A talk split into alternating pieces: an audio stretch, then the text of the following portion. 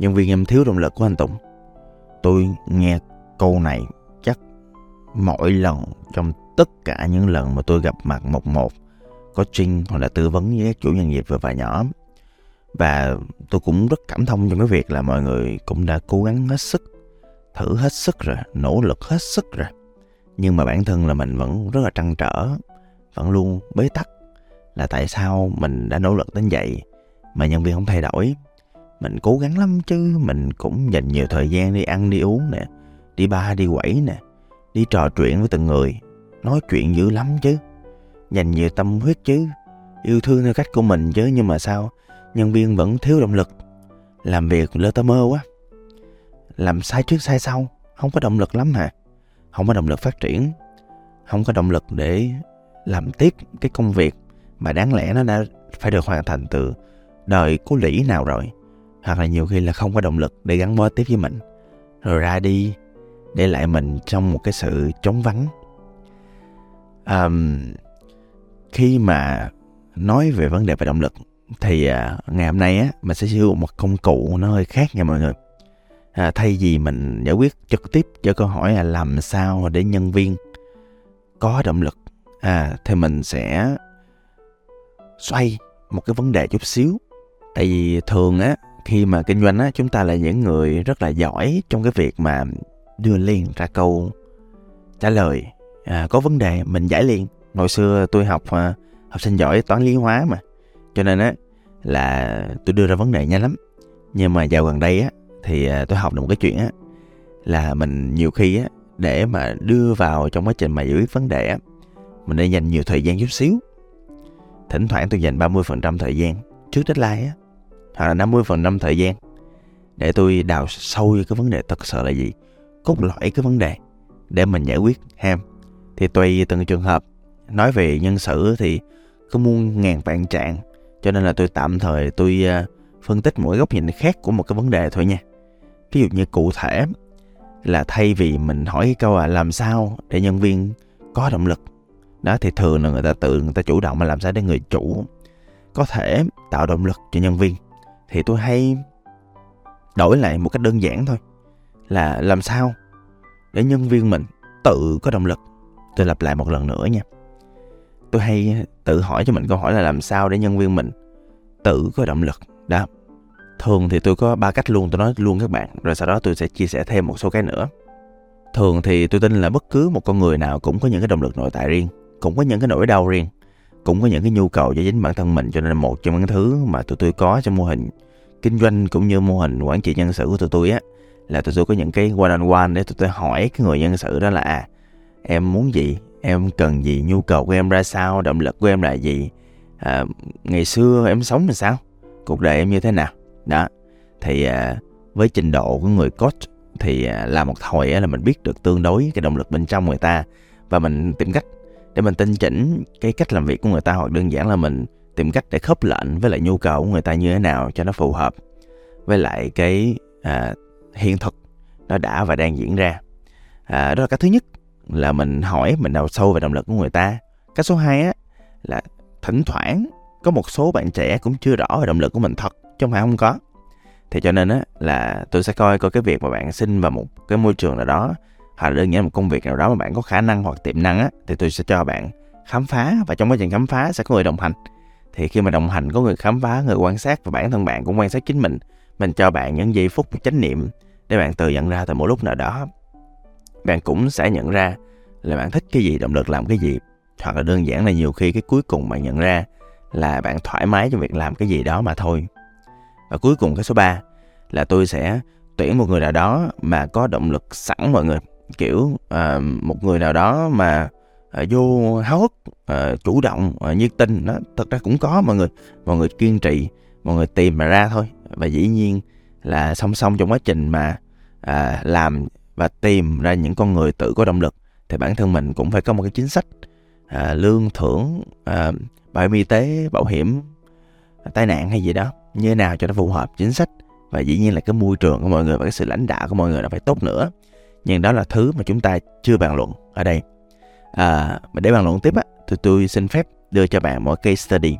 À, case study là một cái hình thức mà tôi sẽ đưa ra một cái ví dụ à, để cho bản thân bạn và thậm chí là bản thân tôi nữa cũng rút ra cho mình những kết luận riêng sau cái case study này.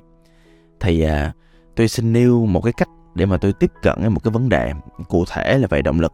Tức là tôi muốn hỏi là tại sao các bạn trẻ Việt Nam không có động lực trong việc học giáo dục giới tính. Tại sao vậy ta?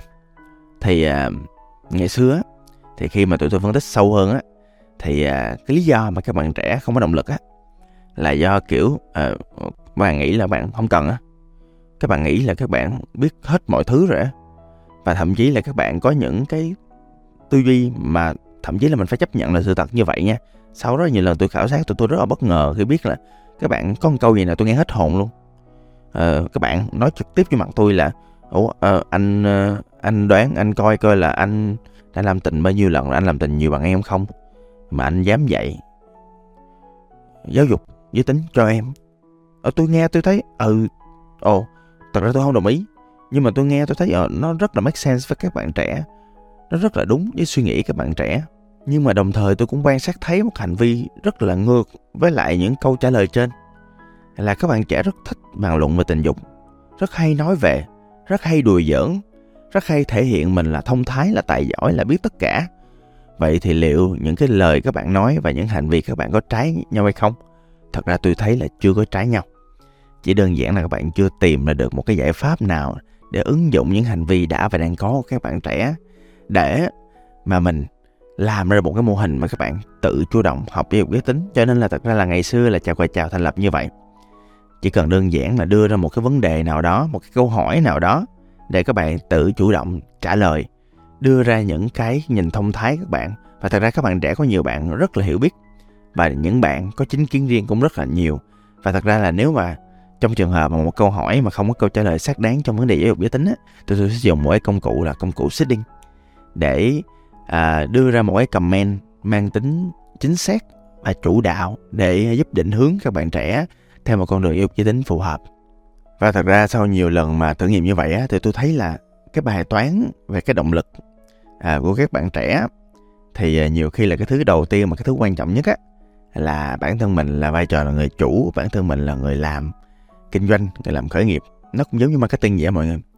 Thì à, bất cứ một con người nào, một cái đối tượng nào nếu mình coi người ta là khách hàng mình phải hiểu rõ tâm lý của người ta, mình hiểu rõ nhu cầu người ta, mình hiểu rõ cái động lực mua hàng của người ta. Nhưng mà tại sao nhân viên, một người gần mình như vậy, một người ảnh hưởng trực tiếp đến lại cái kinh doanh của mình mình lại không dành thời gian để mình quan sát, mình hỏi, mình coi coi hành vi người ta như thế nào để mình tìm hiểu thật sự cái động lực của họ? Theo tôi đó là nghĩa vụ phải làm của người chủ và người làm nhân sự trong một công ty và nãy giờ, từ đầu đến giờ thì tôi nêu ra một cái thứ mà tôi tin là nhiều người chúng ta đang thiếu là chúng ta phải chủ động trong cái việc mà tìm kiếm. Và thật ra là mình cũng nên củng cố cái việc mà nhân sự, mình chủ động trong việc tìm kiếm cái động lực nội tại của chính bản thân họ trong quá trình họ làm một việc nào đó, hoặc là có động lực trong việc làm chung một người nào đó. Nhưng mà lúc nào cũng vậy, động lực của con người á, thường chia làm hai loại, là động lực nội tại và động lực ngoại lai thì động lực ngoại lai á thì chúng ta đã có rất nhiều cái phương pháp và ta đã có một vài cái podcast trước tôi cũng chia sẻ về việc này rồi nhưng mà không sao mình cứ chia sẻ lại cũng được. Là à, mình phải ý thức được là về ngoại lai á, thì hồi nãy mới vừa nói là chính sách sự lãnh đạo và môi trường. Mọi người có thể dùng một số cái tactics ví dụ như là cây gậy cua cà rốt làm sai thì mình phạt. À, làm mà kiểu kết quả tốt á thì mình phải thưởng và thưởng bất ngờ không quan trọng là mình trao cái gì quan trọng là mình trao ra sao. Nhưng mà thật ra là mọi người biết không? À, dạo gần đây có rất nhiều cái lý thuyết về tạo động lực và tăng hiệu suất nhân viên á thì càng ngày cái hình thức phạt nó càng ngày càng không hiệu quả. Cho nên á là nhiều khi là cái quan trọng á là người ta hay thay cái sự phạt bằng FOMO á mọi người. Tức là à, phạt nó quan trọng bằng việc là người này có mà người kia không có người ta sẽ so sánh. Thì cái đó nó nó cũng tương tự như phạt nhưng mà nó nhẹ nhàng và tinh tế hơn. Ngoài ra cũng có nhiều cái hoạt động khác để tạo động lực. Ví dụ như hoạt động trực tiếp trò chuyện với người chủ chẳng hạn. Hoạt động được tuyên dương trước đám đông. Hoạt động bản thân mình có một cái giấy tờ cầm tay được chứng nhận là mình đã và đang làm được một kết quả hoặc qua được một cột mốc nào đó trong công việc, trong sự nghiệp hoặc là một cái performance vượt trội nào đó trong công ty. Nhưng mà quay đi quay lại thì cuối cùng tôi không có thấy cái câu nào mà nó mạnh như câu này. Khi mà nói về cái gì, tạo động lực lớn nhất cho các bạn trẻ, tôi sẽ đọc lại câu này và đề nghị các bạn học thuộc câu này nha. Là bất cứ một bạn trẻ nào cũng muốn có, hai chấm. Cảm giác phát triển ổn định với một mục tiêu có nghĩa ở đúng từng lời luôn các bạn.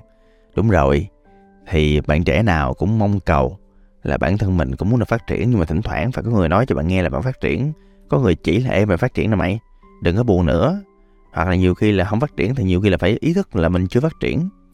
Các bạn phải có cảm giác phát triển, nhưng mà mỗi một lần phát triển mà các bạn cảm thấy không phát triển là bạn đơ liền, các bạn cảm thấy cuộc đời thú quắc liền, các bạn nghỉ việc liền. Đó, cho nên là hay hay nghỉ việc là do nhiều khi là không cảm thấy mình phát triển ổn định, cảm thấy mình thụt lùi. Đó, cho nên là cảm giác phát triển ổn định là đúng à, với một mục tiêu có nghĩa là tại vì con người sống mà vô nghĩa bây giờ giới trẻ chịu không được.